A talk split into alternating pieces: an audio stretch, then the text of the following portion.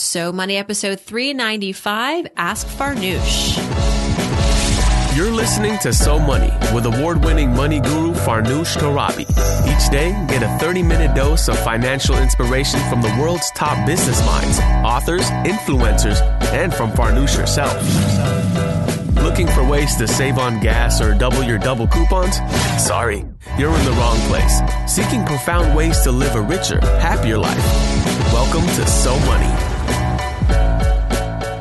Need a website? Why not do it yourself with Wix.com? No matter what business you're in, Wix.com has something for you. Used by more than 77 million people worldwide, Wix.com makes it easy to get your website live today. You need to get the word out about your business, and it all starts with a stunning website. With hundreds of designer made customizable templates to choose from, the drag and drop editor, there's no coding needed. You don't need to be a programmer or designer to create something beautiful. You can do it yourself with Wix.com Wix.com. Wix.com empowers business owners to create their own professional websites every day. When you're running your own business, you're bound to be busy, too busy, too busy worrying about your budget, your scheduling appointments, or to build a website for your business. And because you're too busy, it has to be easy. And that's where Wix.com comes in. With Wix.com, it's easy and free. Go to Wix.com to create your own website today. The result will be stunning. Welcome back to So Money, everyone. Happy Friday. It was premiere week. Did you catch the show? Follow the Leader aired on Wednesday night at 10 p.m. And if you didn't catch it, that's okay. You still have all weekend to catch up and just want to know what you thought. I've been getting emails and tweets and all sorts of pings, people telling me they loved it. They thought it was insane. Um, Sophia's here, actually. Sophia, my lovely assistant. How are you today, Sophia? I'm good. I'm good. How are you? Good. You've been with me on this journey from the first day. So I feel like we've kind of both given birth. Not as much as you, though. You've Not been the one yeah. who's been running around. You've been on private jets. You've been yeah, running been so painful.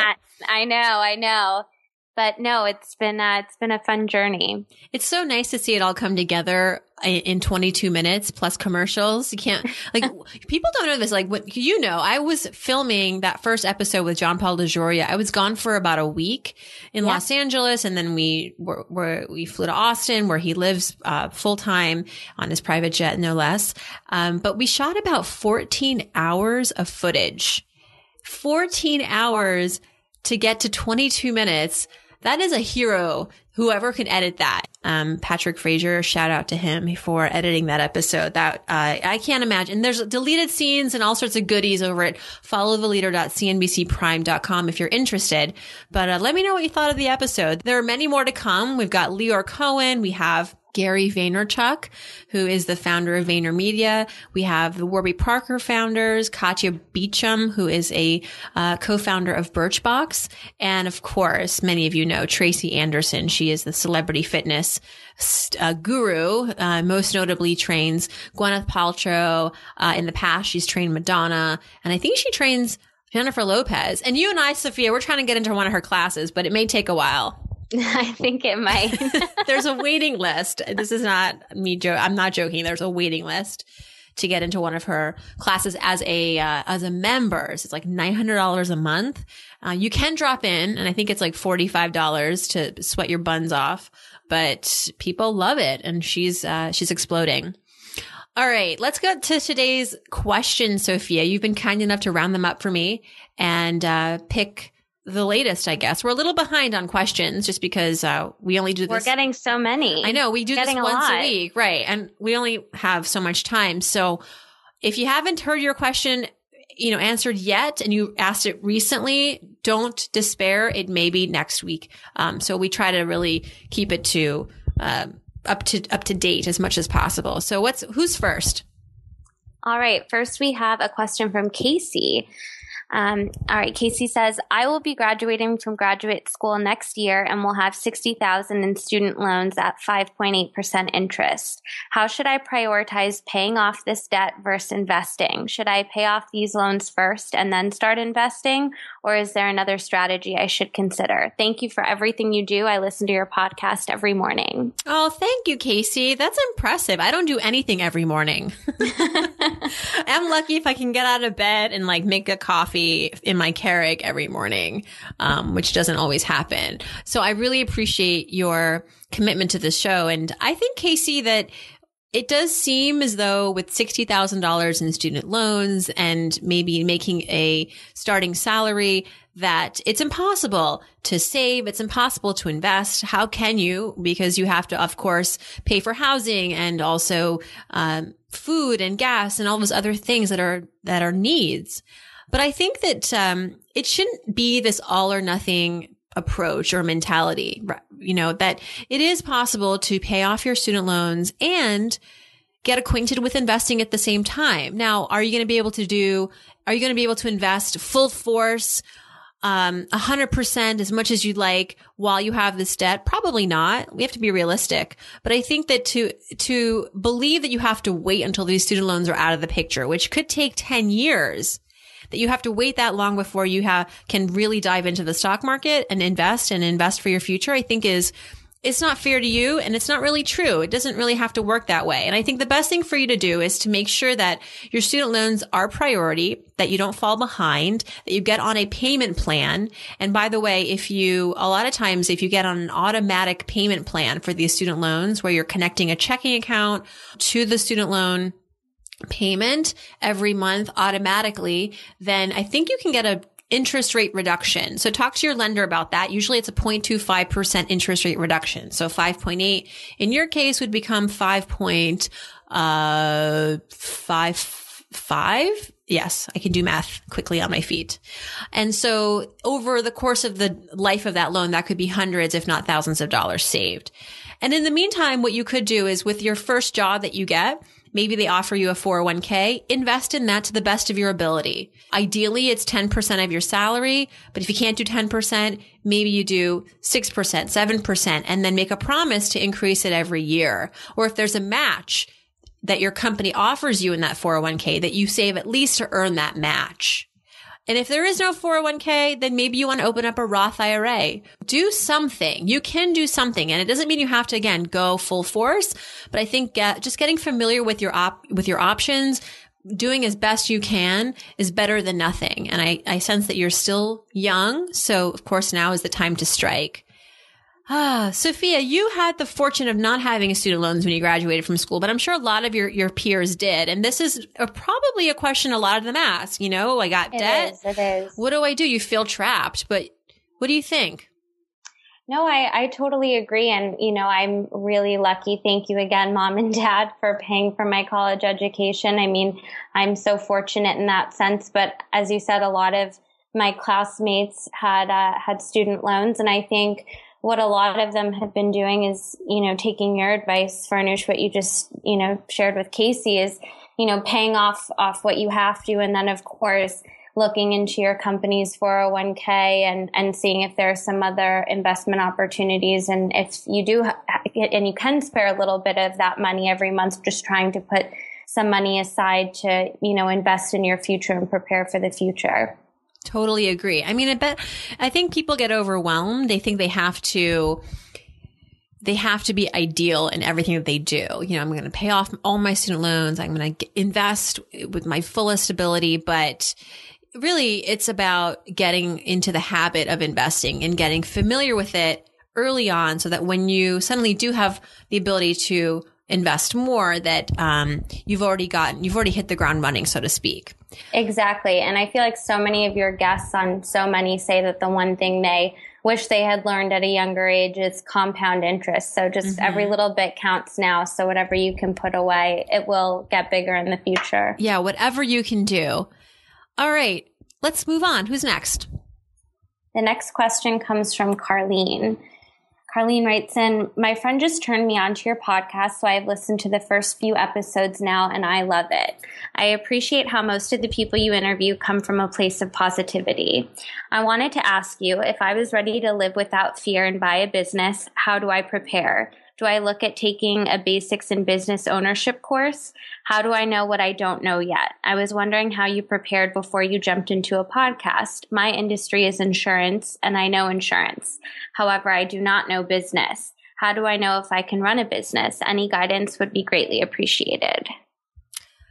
I think, you know, this is a really interesting question, Sophia, because I think that it's a legitimate question. You know, how do I know if I'm going to be good at being a business person? How do Definitely. I run a business? And I think a lot of times on the show, we talk about, you know, entrepreneurship and the beauty of being your own boss. It sounds like starting a business can be very sexy and very appealing, but it does take a lot of work too. Where do you start? So I think, Carlene, if I were you, I wouldn't worry so much about the business right now. You're going to have plenty of time to worry about how to run this business and you'll learn as you you know, as you go along in some cases. The most important thing right now is that you identify what it is that you actually are passionate enough to pursue so that when you have to learn all the business aspects of running the business, you'll just want to, you'll be passionate about that and you won't think of it as work and you'll just sort of do whatever you have to do to learn. Because right now, you're right. You don't know what you don't know, but what you can figure out and the only thing that you can figure out and not me, this is only something that you can do is figure out what it is that you actually want to pursue as a business person and get specific. You know, and some, and how to start, I would suggest is to first think about what it is that you're passionate about. What do you use? What do you practice? What do you believe in? What do you buy? You know, look at your lifestyle, look at your life and look at the things that you care about because uh, it's important i think ultimately to feel an attachment to whatever it is that you're pursuing. I think they're gonna that you'll just feel more excited about it. It doesn't have to be that way but i think it's a it's a fun way to start. And then from there maybe looking at your lifestyle looking at the things that you use the things that you notice in your life what's missing? What is the help that you need that no one's really providing or the service that is seems to be underserved. For example, okay, I just learned that I'm a- allergic to metals that are found largely in like eye makeup and eyewear. That's why I've developed a little bit of a rash around my eyes. So, okay, fine. I've identified the problem. Now I want to go to the solution. I need to buy all organic eye makeup. Do you know that there's like not much organic makeup out there. And the ones that are quote unquote organic still have metal sometimes in their formulas because metal is not considered a toxin really. It's it's it is natural and you know like rocks and metals they're it's not like this um manufactured thing. So I'm stuck. I feel like I don't really have a lot of choices. We did, we did find one product, but it's not readily available. It's not widely available. So if I had the time and the bandwidth, Sophia, I think that we would be starting an all organic, like, you know, makeup line that is free of metals, that's free of allergens. Cause if I, I the thing is, you know, then you do the research. You look at, okay, if, this, if you're this one person who's experiencing this pain point, how many other people are there like you? And so that's the next step in your research of your business is figuring out what is the market like? Would an idea, would this, uh, you know, business service really serve a lot of people? Um, so that's what I would encourage you to explore right now is kind of figure out what your passion is, figure out what kind of needs you think the market uh, demands right now within those, you know, passion plays. And from there, I think once you identify the thing, you know, the business idea, then you'll be more likely to go and find those resources. They'll sort of find you, I think, because you'll be so immersed in the research. You'll just sort of start to learn about things that um, the the business side of it comes to you a little bit more organically. Not that said, it's not to say that it's easy or that it's going to be so simple after that. It's just that I think this is a big step that you need to take first before worrying about all the like, you know, spreadsheets and numbers. Um, it's all important, but I think first you want to you want to lead with the idea. Uh, and then and then look into the nitty gritty. And as far as how I started my podcast, I mean that's really I think true to how I started the show. I thought, I thought, what's something that I really want to not just produce and host, but what's a show that I'd love to listen to that I don't think is really out there yet that is within my wheelhouse. You know, I'm not going to do a cooking podcast because I don't know anything about cooking. Um, but I know money and I know finance. I know business. So I thought I can provide that. And how do I provide that in a way that is not provided that's different, right? That's not out there in a million different, in, in the same form. Um, so that's kind of what led me down the path to developing So Money. And then of course I learned how to do it. I bought a course online, how to build a podcast, but I got through it quickly and excitingly because I had the idea first. So long answer to your short question, but hopefully it gave you some, uh, some motivation. Have you ever thought of starting a business, Sophia? You know, I have, and I actually have a really good friend of mine um, who we always talk to one another and we say, you know, we want to do something, and we've thrown ideas around. I think we're still in that process. As you said, I mean, you get so inspired by different, you know, experiences, whether it's finding out that you're allergic to something and there's, you know, you now have a new need for a product that hardly exists out in the marketplace or um, you know, you see apps out there nowadays and how they serve new needs for us. And so we're inspired for sure, um, but still, you know, coming up with various ideas and brainstorming. So yeah. we'll see, maybe one day. You will someday, you know, one day, one day for sure. I think, yeah, with apps too. I mean, I just started using Bitmoji. I'm so old. like I just figured it out. And then like the next day, I found out they got bought by a hundred million dollars by Snapchat. That's incredible. Um, and I don't, it's not like rocket science. They just found probably some person who could, you know, program these really cute images. Um, it's, you know, it's a skill set you can learn in college, or if not just like an online course. So Carly, Definitely. good luck to you, my friend, and keep us posted. Time for a quick break to put the spotlight on one of our sponsors today, Wealthfront. Wealthfront is the most tax efficient, low cost, hassle free way to invest. Now, many of you I know are interested in simplifying your investment strategy. You want to reduce fees. You want to work with a service that you trust and Wealthfront delivers. It builds and manages your personalized, globally diversified portfolio. To open an account, the minimum is just $500 and that gets you a periodically rebalanced, diversified portfolio of low cost index funds. There are zero trading fees, zero hidden fees, and advisory fees that are just a fraction of traditional advisors. In fact, Wealthfront manages your first $10,000 for free. To learn more and sign up, visit wealthfront.com forward slash so money. Okay, who's next? All right, the next question comes from Lauren. She writes in, Hey Farnoosh, I listen every morning and evening to and from work. I have two questions. One, should I open a Roth IRA? And two, should I use Acorns or Wealthfront. I'm 28 and I make around 90,000 a year. I contribute to my 401k, which has a company match. I also have two mutual funds open with Vanguard. I have tax back coming my way and cash sitting in a savings account. Should I put that into a Roth IRA? I need to do something with it. I could also use something to skim off the top of my checks and hide it so I don't mindlessly spend in New York. My dad is anti both Acorns and Wealthfront, and he is my guru, but sometimes old school. Thanks. Mm-hmm. Yeah, Wealthfront and Acorns definitely not old school. Uh, so that may be where your dad is a little um, skeptical of uh, of these new techno, you know, tech driven very 3.0 ways to manage our money. Look, obviously I like Wealthfront, right? They're a sponsor of this podcast. I don't have to tell you that. If you go to wealthfront.com slash so money, there's a special offer for so money listeners, um, basically where you get to have the first $15,000 managed for free.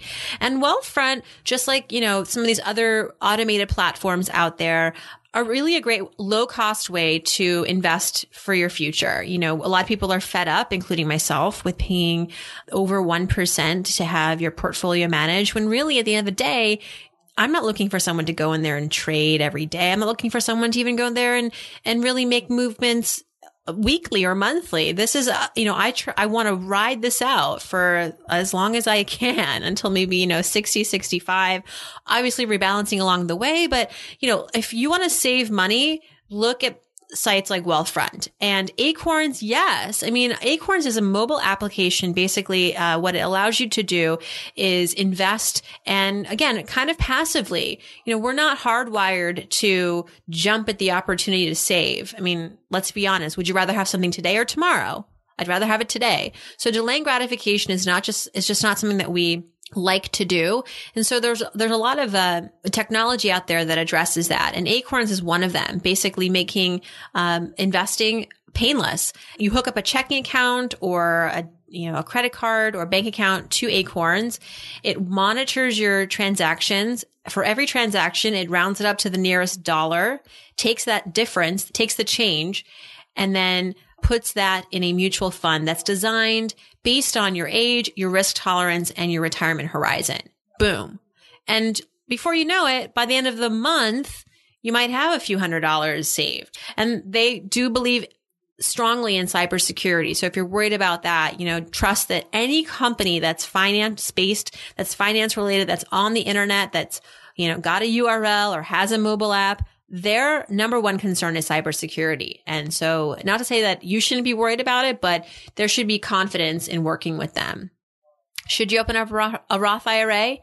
Definitely, definitely open up a Roth IRA. You've got the 401k, you've got the Vanguard accounts.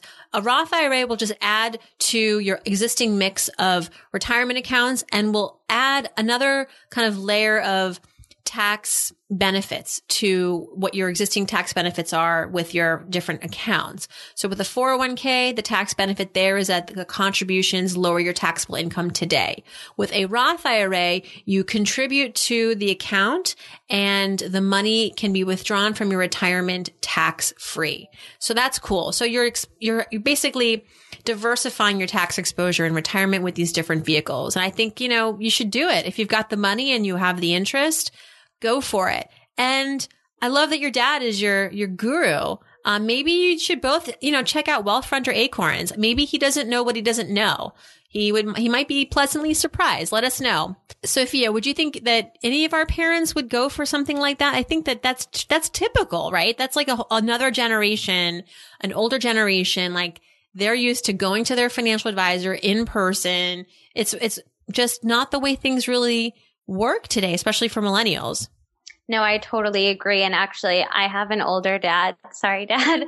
Um, he's two generations behind, but I always feel like when I kind of walk him through, he just got his first iPhone actually uh, a couple months ago. So he's still learning how to use you know, that just as is. But when I start to show him some of these really cool apps, I mean, he gets excited about it. And I think, you know, he's just happy to hear that I'm interested in saving for my future. So I think when it comes to things like that, you know, he's he's happy that I'm at least trying to find, you know, cool and new ways maybe to to do that. And so I think if I were to show him something like an Acorns or maybe even, you know, like something like Wealthfront, he would definitely be intrigued and interested to at least learn more about it. As you said, I mean, he definitely relies on a financial advisor, but um, you know, some of the cooler new technology, once you start explaining it to your parents, you know, I think they're just excited that you're, you're taking a lot of, you know, your, your finances and, and really trying to plan for your future. That's what matters in the end. I agree. I completely agree because you're right. Without these different technologies, what would we be doing? Perhaps nothing. It, these apps are helping us for the better. Um, they're not all perfect, maybe, and not everybody is going to gravitate towards them, but I'm happy they're there because it's giving us an option to, to invest, to save. And, you know, I just interviewed, you're going to love this. It's coming up. We have, um, startup week coming up in, on So Money later this month. And I interviewed the founder of a new startup called Bestow, B-S-T-O-W. And what this guy is doing is really phenomenal because we've heard about apps that let you automatically say save or invest like Acorns. There's also Digit. This is going to let you automatically donate. So it'll look at your transactions on your bank account, in your bank account, and then round up every transaction to the nearest dollar, take the change and put it towards the charity of your choice. How cool is that? Because, you know, I think we all want to be able to donate more, but maybe we forget we we lose track but this way we can always be on the go literally like donating to our favorite causes. So i think that's really fantastic and i can't wait for that to come to the market. All right. All sorry right. i'm gonna take a breath. I'm gonna take a glass of water while you read the next question. All right the next one comes from gary. He writes in i know you'll think i'm crazy for asking this, but is a 401k a bad investment today? The market rides up and down with investors, not limited to the rules of a 401k. Yes, the company matches a percentage and it's free money, but isn't your, but isn't your money used to drive others investors stock? where they can buy and sell without penalty. Do you think taking your money and buying stock on a lower fee website is better where you can cash out or reinvest? Well, first, Gary, I don't think that you're crazy because I have gotten this question before. And I think, Sophia, you might have been there. I was at Business Insider at a luncheon giving a talk. Uh, yeah, I remember and someone that. said, you know, all this talk about how 401ks are a sham and all these fees with the 401k. And look, I get it. You know, I hate paying fees like anybody else. And it's true. 401ks have fees, but at the same time, would any of us have retirement dollars saved if not for the 401k? I'm not sure I would, not to the extent that I do today. The only reason that I was able to save $50, $60,000 in my 20s um, was because I had a 401k and because our HR manager, Mary, scared the crap out of me when I first started there and said, you better save in this Farnoosh, otherwise you're stupid. because we had a match and she just said, look, do it. If you hate it, you can, you can stop it at any time, but just do yourself a favor and, and take a leap of faith and, and just invest in this thing and you'll, you'll be happier for it. I promise. And I'm so glad I took her advice. And and yeah, it was sort of free money at the time. They were matching, you know, 50 cents for every dollar. You know, you also asked the question of would it be better if you just had the money, you know, in a portfolio, like at a brokerage where you could take the money whenever you wanted it, cash out? You know, yes, you technically could do all of those things, but if your goal is to save for the long run and to save for retirement, I don't know about you, but I don't trust myself enough to be able to have a portfolio that I'm allowed to access at any point penalty free. Cause guess what? I'm cashing that baby out whenever I need. And I think that it's a lot more likely that I'll make knee jerk impulse moves with a brokerage account than with a 401k that I know that if I take that out, I have to pay a penalty before 59 and a half.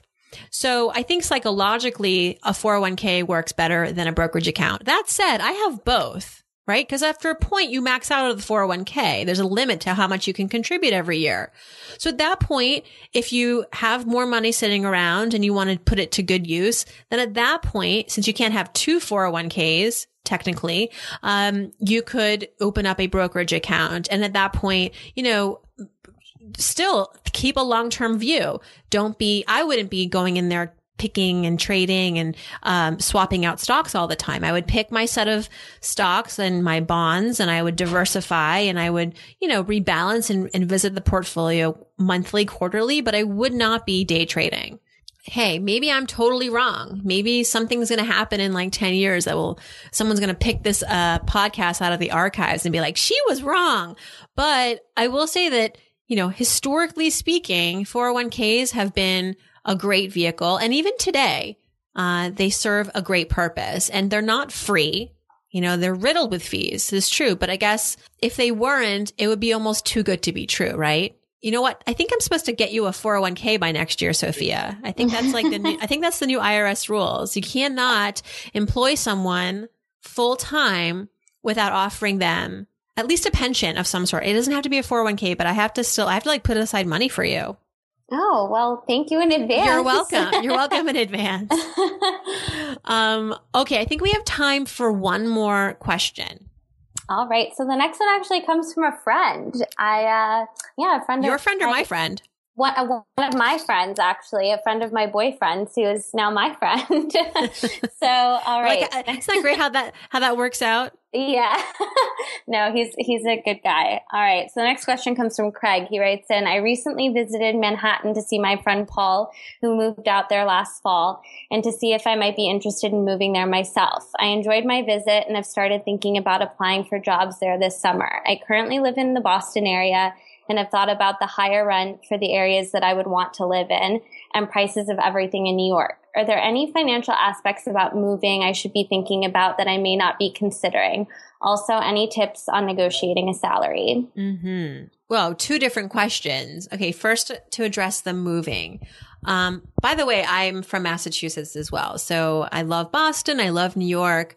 Both are great, fabulous cities. I think that you definitely want to think about your moving costs, you know, uh, and maybe if you're moving here for a job, they might be able to cover that for you. So definitely talk to, if you're going to move here for a new job, Craig, talk to them about what maybe they will be willing to cover or at least help you afford as part of your transition. Maybe it is the moving costs. Maybe it is the gas of you know, the mileage that you're going to be driving from Boston to New York by yourself. Um, perhaps it's even, you know, the first month's rent while you're here looking for a solid place to live. So that could be one way to alleviate some of your transition costs. But also you want to think about taxes as you move to New York City. I think New York might have higher taxes than Boston, just a guess, because we're like the most expensive city in the country. Um, and then of course, you know, with housing, I, as someone who's lived here now, oh gosh, I've, I've, i moved to New York in 2002. So what's that? Uh, 13, 14 years.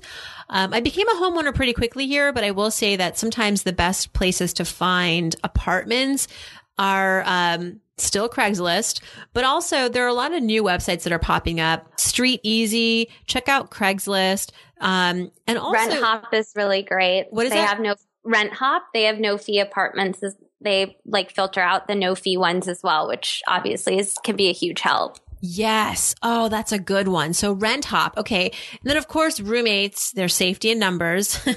the more roommates you have, the better off you'll probably be with regards to rent. Uh, but sometimes people get savvy. You know, they'll rent out a one bedroom, but they'll make it a two by putting up a wall in the living room. And that sounds crazy, but um, depending on the layout of the apartment, it could work out really well. And if you have your landlord's approval, um, it could be a really great investment because over the long run, it could reduce your rent significantly by getting in two people instead of one. So good luck. I think it's fun that you're thinking of moving. I've moved a lot in my life. And so, um, I know that there's a lot of emotions around it, but smart of you to be looking at also, you know, just the practicality and the cost. But talk to Sophia and definitely talk to Paul because he just made the move. I'm sure he's got some advice that he can help you with. And oh yeah, tips on negotiating a salary. I feel well, like that's your favorite topic. It is my favorite topic, but I, I don't have all weekend to talk about it. I wish that, um, that could be its own episode. It could. and it has been its own episode, Craig. It has, so yeah. I would suggest that you start to look at some of the archives. Go to somoneypodcast.com and search for salary or negotiation. A lot of times that will come, uh, deliver some podcasts where we've talked about that explicitly.